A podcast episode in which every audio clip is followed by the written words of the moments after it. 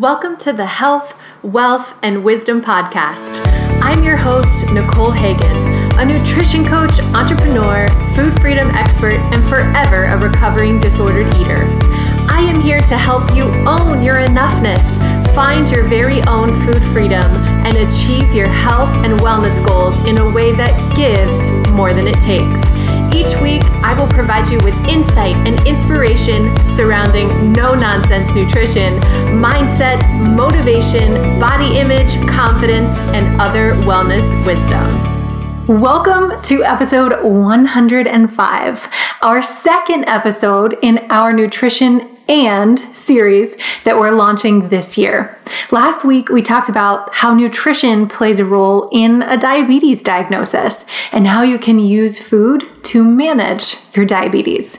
This week, I had the pleasure of interviewing my online friend Sam, who is a PCOS registered dietitian.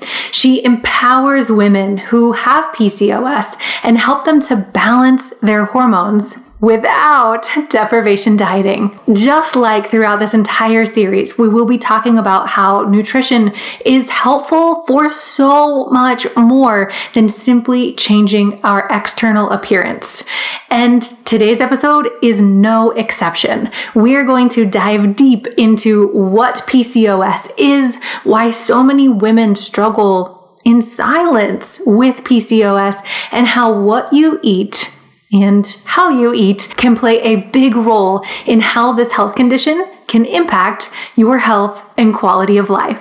As always, if you love what you hear, really, really, really love what you hear, please leave a five star review. And if you're thinking of someone who might benefit from hearing this content, this value, this free education, please pay it forward and pass it on. Share it on your Instagram or Facebook stories. Even just direct message it to a friend quietly if you feel like she could benefit from learning more about how nutrition and PCOS are connected.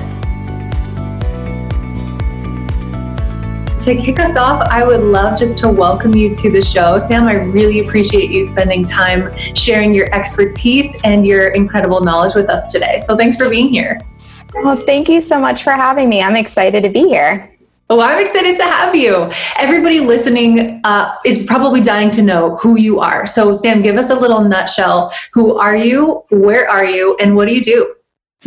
Well, uh, my name is Sam. My, my full name is actually Samara, but I go by Sam, and I'm a registered dietitian. I specialize in helping people with PCOS improve their hormone imbalances without dieting. Um, so I have an Instagram account related to PCOS, PCOS.nutritionist, and that is where I really love to offer support and guidance and motivation for anybody with PCOS. Um, I live in Charlotte with my husband and my two dogs, Olive and Winnie. And um, I, it's been a, I'm, I was trying to think of things that I would like to share about myself. And I feel like it's been such a crazy year with the pandemic. Um, I'm a huge foodie, but obviously we're, we've had to switch to takeout and delivery and things like that. And I love cycling. And um, yeah, I just really, really love being involved in the PCOS community. I cannot wait to learn more from you because what I have observed is that there's so much information and a lot of it unhelpful and misguided information. And I have loved learning from your Instagram page, which I'll definitely link in the show notes below so people can take a peek at it um, and follow you for more incredible value. But I, that's why we're here today, is to dive into all of that. But before we do, how did you get started with focusing on PCOS as a registered dietitian? I'm really curious. So I have a brick and mortar practice in Charlotte called G&G Nutrition Company and I just offered general nutrition counseling when I first opened my practice and I just kept seeing client after client after client with PCOS. And to be completely honest, my sister has PCOS, and I just never knew a lot about it or learned a lot about it. It took her a long time to get diagnosed. And um, as I was doing more and more research, I just realized there was so much information that was not being communicated to people when they were diagnosed. So I um, I just shared on my website that uh, that was one of the specialties that I offered. And once I started doing that, I was just flooded with clients um, related to PCOS. So I just kind of naturally started specializing in it and um, got involved in some organizations and started following the research very closely. And things just kind of evolved from there. So your superpower kind of came about by accident almost. yes, definitely. And kind of out of necessity too, um, just because I, like I said, so many clients just were not receiving some basic information that could really help them improve the way they were feeling from day to day. Yeah, clearly there's a gap in care that you have stepped up to fill. I'm curious, Sam, what are your clients coming to you with? Like, what are their struggles? What are their concerns? Or perhaps a better way to phrase that is what goal are they trying to reach that maybe other providers haven't been able to help them achieve? Mm-hmm. Yeah, so things have kind of evolved with my Instagram account because people follow me for so long. I think they have a lot more information before they actually start working with me. But initially what in the past what a lot of people have reached out about is um, counseling for weight loss because when they have spoken with their providers they've been advised that weight loss is the only way to really improve their pcos symptoms. So when somebody comes to me they may um, be struggling with feeling exhausted, or maybe they have an elevated A1C level that's in the prediabetes range and they're concerned about long term health, or maybe they're not getting a period and they really want to try to conceive sometime in the near future. So they're coming to me with those problems, but saying, you know, can you help me lose weight so I can achieve these goals? And I am a weight inclusive practitioner. So I really just view weight as more of a symptom or an outcome. So, you know, I always tell clients I can definitely help you work on behaviors that can help you achieve some of the problems that you're facing, but with with the weight piece of things, um, you know, that's kind of like an independent outcome that maybe you know outside of your control maybe not um, so yeah that is i would say weight loss is the biggest piece of things but when we peel back the layers there's so much more going on under there of course. And I'm sure once your clientele starts to feel better and acknowledge that they're making health gains and quality of life gains, weight becomes so much less of a goal or less important or less critical of a goal. I think our culture likes to be very weight centric and it's a misplaced value, in my opinion. And so, what I notice with my clients as well is that, yeah, they might come to me wanting to lose weight, but then at the end of their journey, weight loss, if it's been a part of the amazing progress that they've made, least important part. And it sounds like you have experienced something very similar. Yes, definitely. So, Sam, I asked you to come on the podcast today because, and this is a perfect segue, I think too many people believe that eating healthy and nourishing our bodies is just good for when we want to lose weight. And mm-hmm. certainly, we can make behavior changes in our nutrition and movement practices that may influence our weight. But nutrition is good for so much more than that. Like I said, I think weight is the, the bottom of the totem pole as far as what nutrition is capable of changing. And I really wanted you to be the expert that we featured about how nutrition can help women struggling with PCOS because it really does affect quality of life and confidence and health in some negative ways. And so even if we set weight loss off to the side, nutrition can really help women struggling with some of the things like you said extreme chronic fatigue um, and just not feeling like themselves high a1c levels and things like that. So i guess we should backpedal for a second. And before we dive into how can nutrition help with some of these things can you tell us what pcos is exactly Yes, yes, definitely. So PCOS stands for polycystic ovary syndrome. And PCOS is a metabolic, hormonal, and reproductive disorder. It affects at least 10% of women, if not more, um, because PCOS is common it does commonly go undiagnosed for a long time so maybe more people have it than we even realize um, some of the symptoms include missing or irregular periods acne um, hirsutism which is excessive hair growth um, hair thinning, especially like at the top of the hairline. Um, this is called androgenic alopecia. And then uh, many people do experience unexplained weight gain as well. So, PCOS is the leading cause of anovulatory um, infertility, but it's also a lot more than that. We do see that PCOS is tied to an increased risk for type 2 diabetes, sleep apnea, endometrial cancer, fatty liver disease, and there's also an association with anxiety and depression. Um, now, we don't know does something with PCOS cause anxiety and depression, or is it more just having a chronic illness that you feel like you can't trust the body that you're living in? Is that, you know, a bigger piece of the anxiety and the depression? So, um, yeah, that's what PCOS is. And then in terms of a diagnosis, um, something called the Rotterdam criteria is commonly used. So in order to, well, first of all, PCOS is a diagnosis of exclusion. So when somebody is missing a period, um, that can be caused by other things like hypothalamic amenorrhea or a thyroid condition or two big ones. Um, but the three pieces of criteria are irregular missing periods, polycystic ovaries on an ultrasound, and then elevated androgen levels. So, androgen levels are those male sex hormones like testosterone. Um, and that piece can be diagnosed with either labs or signs and symptoms, like what I mentioned above. That's helpful to kind of know what symptoms someone might be experiencing if they do have PCOS. And you mentioned a really curious word, uh, causation.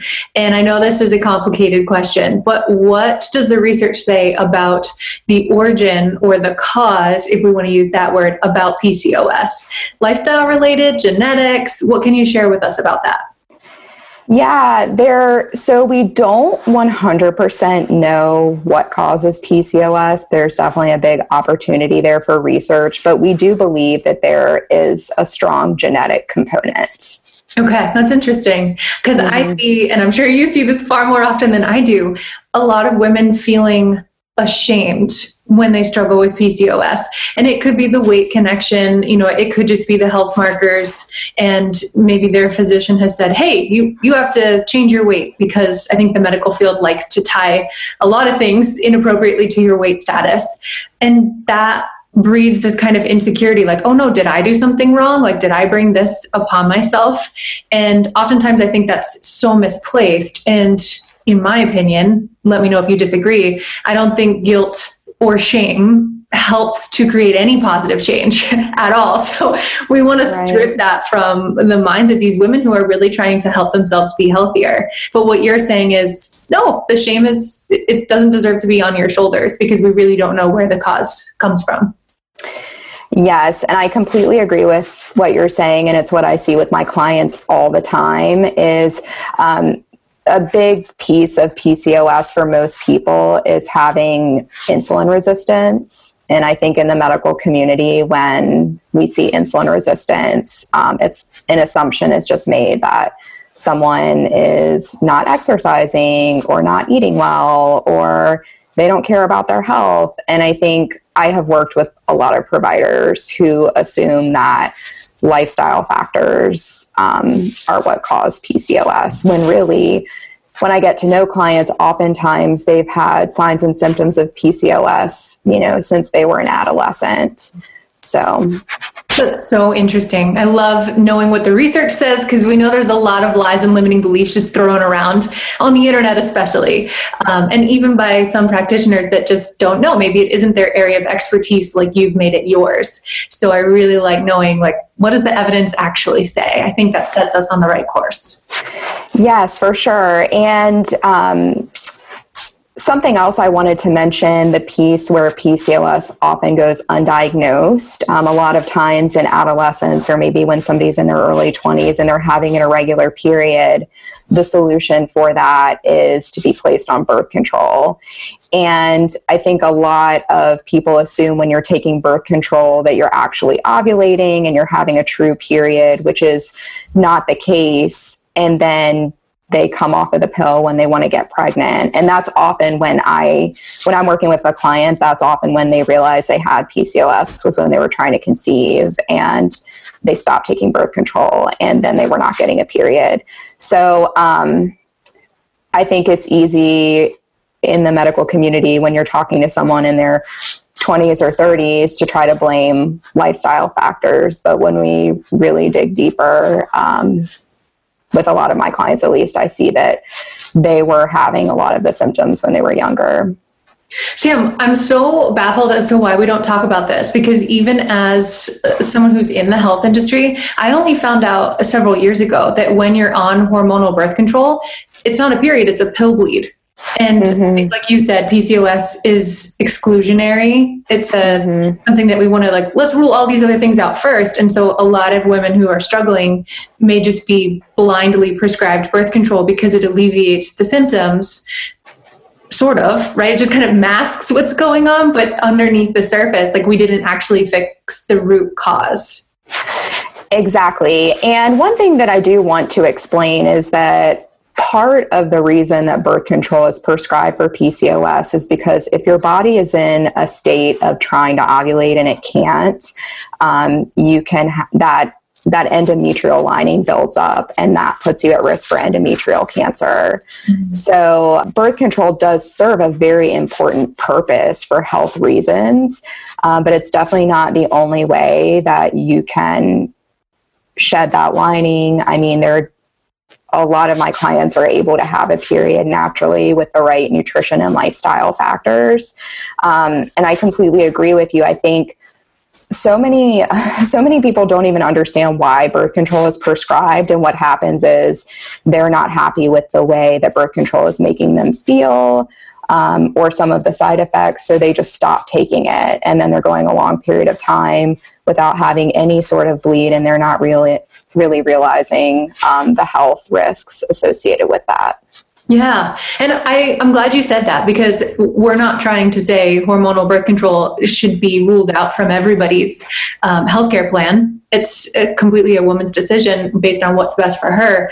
I have issue with the fact that there's just not more education and information. Completely, yes. Yeah. When we're totally we're on birth control, and like you said, a lot of women don't even know why. Like, is the what's what's the point of this? Like, please just tell me how it's going to help and what I should expect moving forward, or do I have other options and mm-hmm. what it look like? Yes, yeah, I completely agree. I think anytime you're prescribed a medication, you should fully understand why are you taking it? What are the risks? What are the benefits? And what are the other options? Amen. Yeah, I have nothing to add to that. You'd kind of put it for us. Sam, I have been dying to ask you. So, as a nutrition coach, I work with my clients on creating true behavior change and building healthy eating habits because they want sustainable results. And a lot of women that I've worked with with PCOS have found that the classic diet culture, eat less, exercise more, doesn't work for them it fails mm-hmm. them over and over and over again and they're so frustrated as would anyone be because they're doing all the right things and they're eating fewer calories and they're exercising all the time and yet nothing mm-hmm. can you mm-hmm. tell us why that aggressive caloric deficit eat less exercise more model is not the right plan for someone with pcos yeah. So when we're looking at treating PCOS, we're really focused on three things. Um, one would be improving insulin resistance. Um, the second piece would be decreasing inflammation. And the third piece would just be giving a little love to gut health. So those are really the three pieces. And under eating and over exercising can definitely make those worse. Um, calories, especially in my opinion, don't really have that much to do with PCOS management. It's more about what you're actually eating. Um, eating less. So, a couple of things with eating less or under eating. Number one is that that can actually put stress on your body. Um, and number two, that often leads to binging at some point or overeating or having this feeling that you quote unquote fell off of the wagon and just kind of give up. Um, so that's one piece. And then with exercise, I think because most people are advised to lose weight, they're really focused on high intensity exercise and they're focused on burning a lot of calories. And sometimes with PCOS, intense exercise can be inflammatory, in which case, that type of intense exercise can actually make PCOS worse. Um, so I have seen this in my clients who are doing things like cycling or Orange Theory or endurance running. That when they stopped doing those things, they actually saw their symptoms improve. Um, now, again, that's not the case for everyone.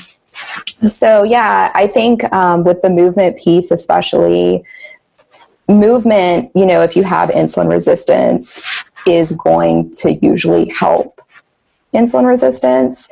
Um, but even something like walking or yoga can improve insulin resistance and lower those androgens.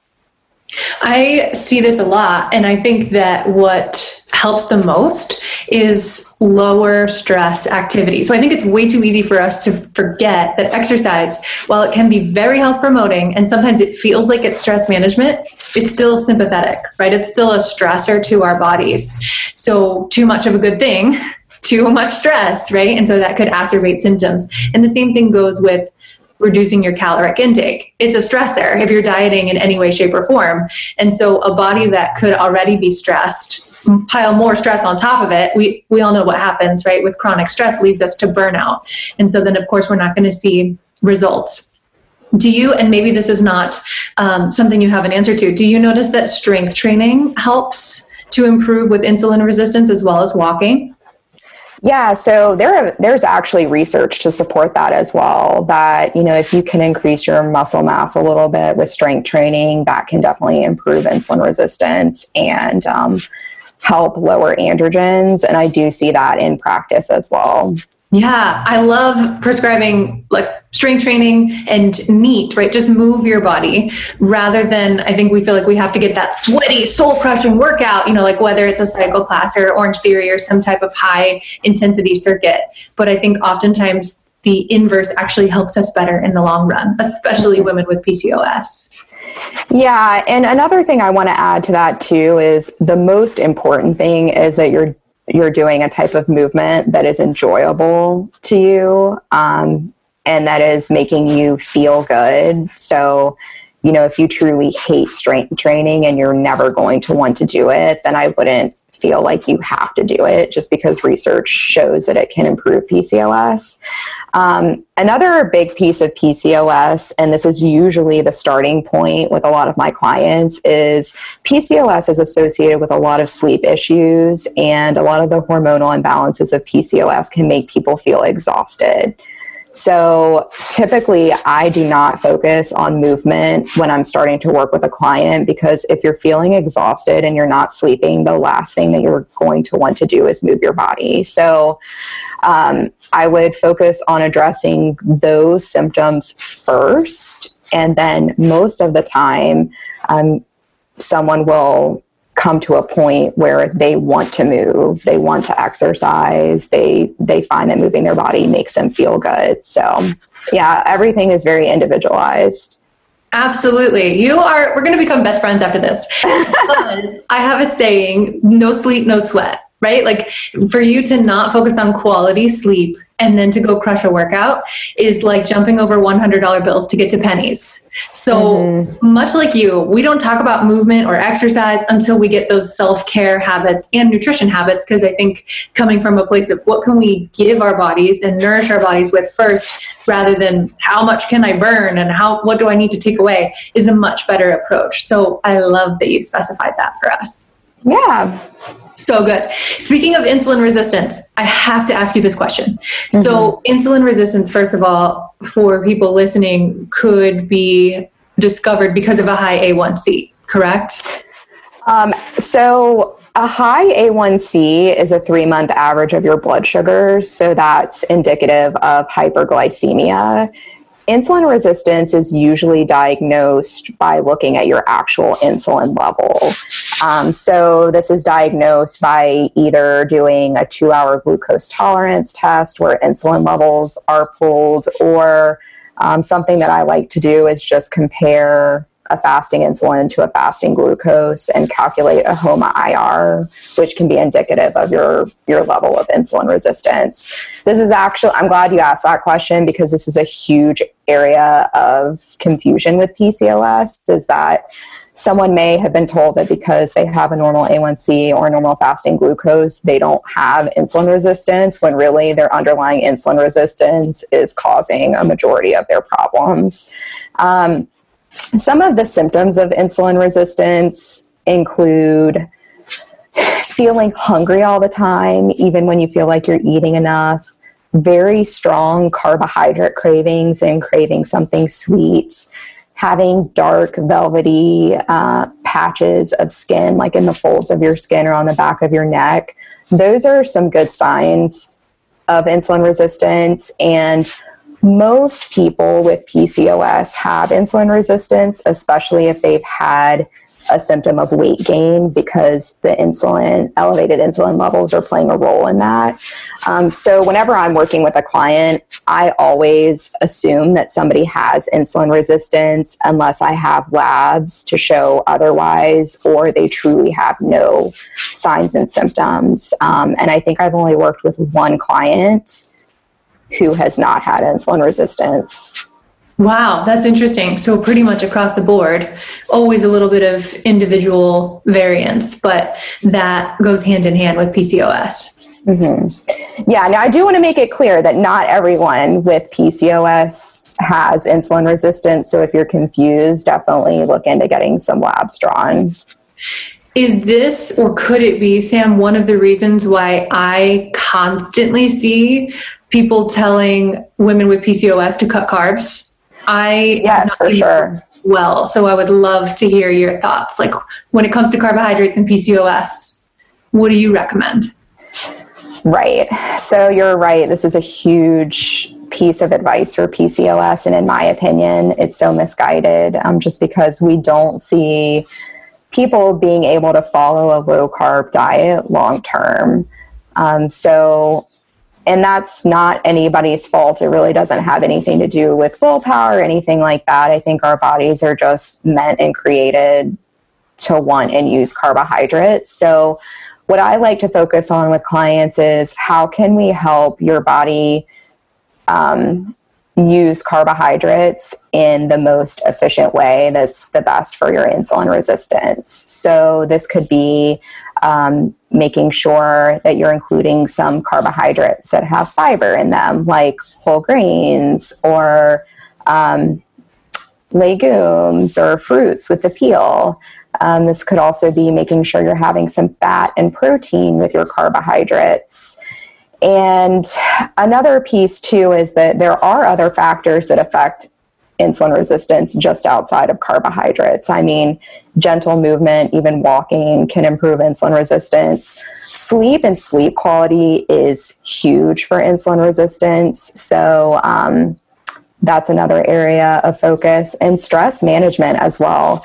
I can tell you something crazy is that I've had a client who actually had type 2 diabetes. So she was monitoring her blood sugars and she started a new job that was very stressful. And on the days when she was at work, her blood sugars were higher than on the weekends or before she started her new job. So I, I don't think we need we should ignore all of these other lifestyle factors. It's really not just about carbohydrates. So true. And I, I can echo that. I actually have a client also has type 2 diabetes. And on our last coaching call, we changed nothing nutrition related, but we did pinpoint that sleep needed more focus. And so she's tracking her blood sugar consistently. And after just a few days of adhering to an earlier bedtime, getting better quality sleep, not waking up as often, and keeping a consistent to bed and wake up time, she messaged me and said, My fasting glucose is already down over 100 points. Oh my gosh, wow. I know. How amazing. And I think this is where like we just get so misled. We we like to look for that one neat answer, like the magic pill, the unicorn if you will. And so I think carbs get demonized way too quickly without understanding, oh no, there's so many other variables that go into insulin resistance. Mm-hmm. Yeah, and think about how confusing it is if you have PCOS and you have a condition where it may be causing you to just have these out of control carb cravings. And the main advice you get is to cut out carbohydrates. It's just a recipe for disaster a little bit. And talk about like a feeling of restriction, which never works, right? We've got the restrict, binge, restrict cycle. So if you tell me I can't have bread for the sake of my health, I'm going to want bread so much more than I've ever wanted it in my entire life before, just because you told me I can't have it. And so then when I have it, I feel like a failure. And so I eat the, the whole loaf because I might as well start over again tomorrow, right? Mm-hmm. Yes, definitely. So frustrating. So enough about the frustrating part, nutrition with and PCOS. What do you encourage? And I know this is very individual specific, but if there are any generic mm-hmm. suggestions that you can make, what do women who struggle with PCOS need more of in their diets? Mm-hmm. What's something that you see often? Yeah, well, and something um, interesting about PCOS and PCOS recommendations is that a lot of these recommendations are not I mean, they are specific to PCOS, but they are also specific to just a general healthy diet. It's just that somebody with PCOS is really experiencing different types of symptoms related to nutrition. Uh, but I don't want anybody listening to think that like they're following a special PCOS diet that nobody else, you know, that it's not applicable to anybody else. But um, kind of what I mentioned before with the carbohydrates is just including some protein and fat with meals and choosing carbohydrates that have fiber. Um, another piece would be adding in some omega 3 fatty acids. Those are just tied to improving inflammation. Um, things like fatty fish is great. So, salmon is an example of that. Um, things like nuts and seeds, avocado, olive oil, all of those things are great as well. Sam, I've seen seed cycling be recommended for PCOS time and time again. What does the research have to say about that? well, there's plenty of research that shows that seeds in general can be great for PCOS, uh, flax seeds especially, but I'm not aware of any research that shows a benefit to cycling seeds. So I wouldn't I wouldn't necessarily invest in that. So eat healthy fats, but don't make it more complicated than it needs to be. Exactly. How about the flip side? Is there anything that you suggest clients? So, we don't really believe in eliminating any food groups, but is there anything that you recommend might be beneficial to minimize or just be more mm. conscientious about consuming in large quantities? Yeah, I really more so with clients just focus on the addition piece of things. I truly don't even think it's necessary to go into like cut back on this, limit this, restrict this, because like you said, it really just creates a vicious cycle where somebody feels guilt and shame and may end up binging on things, um, you know, when they're eating things that they feel like they're not supposed to. So, what I find with clients is when they are being mindful of adding in some of the things that we talked about, they really don't need to worry about cutting back or restricting anything else. Yeah. I would second that. I think it just encourages this abundance mindset, right? Like, oh, mm-hmm. oh, wow, if I incorporate more of these things, I feel so much better versus a scarcity mindset that diet culture breeds of I can't eat X, Y, and Z. That doesn't feel mm-hmm. good for anybody. Yeah, and I think so much of PCOS is feeling disconnected from your body and feeling like you can't trust your body. And so I think a big goal with my clients for me is to help people reconnect with their body and rebuild that trust. And when you have that trust, you can decide for yourself what you want to cut back on. Um, but the intention there is different. You're you're cutting back on that or choosing not to eat something because you don't want to or it doesn't make you feel good. You're not doing it because you think you're not allowed to. Mm, I would love to dive into that for a second.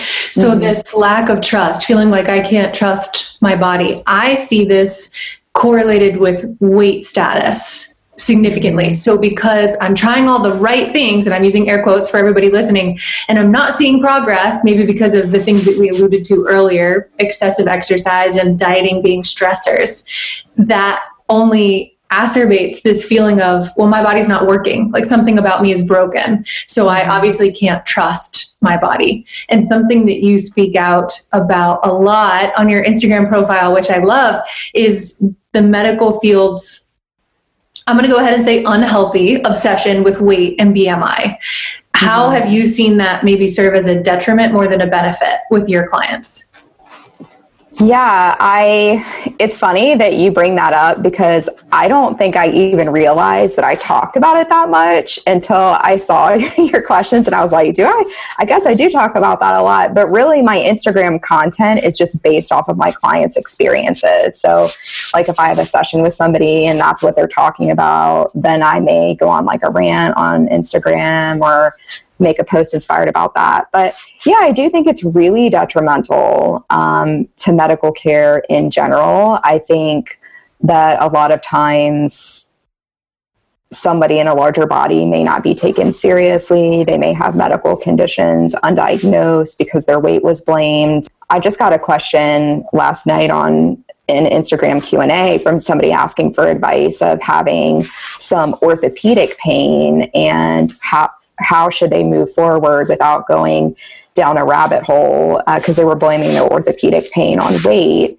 and this is a perfect example because I see this all the time with my clients. And I find that once they get into physical therapy, a lot of times that pain can be resolved and they can go through each day feeling great. They can want to be active.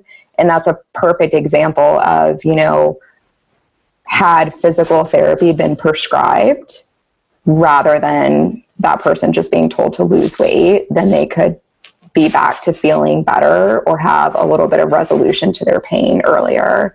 Um, but I think with PCOS specifically, I think it's really problematic because I think people don't stick with any type of behavior unless they're losing weight because that's what they've been told that they need to do. So I you can see this in my Instagram comments, and I see this in my group programs all the time that maybe somebody gets their period back or they see a drastic improvement in their symptoms and they haven't lost any weight. Sometimes I have clients who lose a drastic amount of weight and their symptoms actually get worse. Um, and sometimes I do have clients where their symptoms are improving and they do see a decrease in weight. And so I think it's just variable, and I think it's really misguided to say, you know, the only way that you can improve your PCOS symptoms is to lose weight. Yeah, like you said earlier, it's one metric.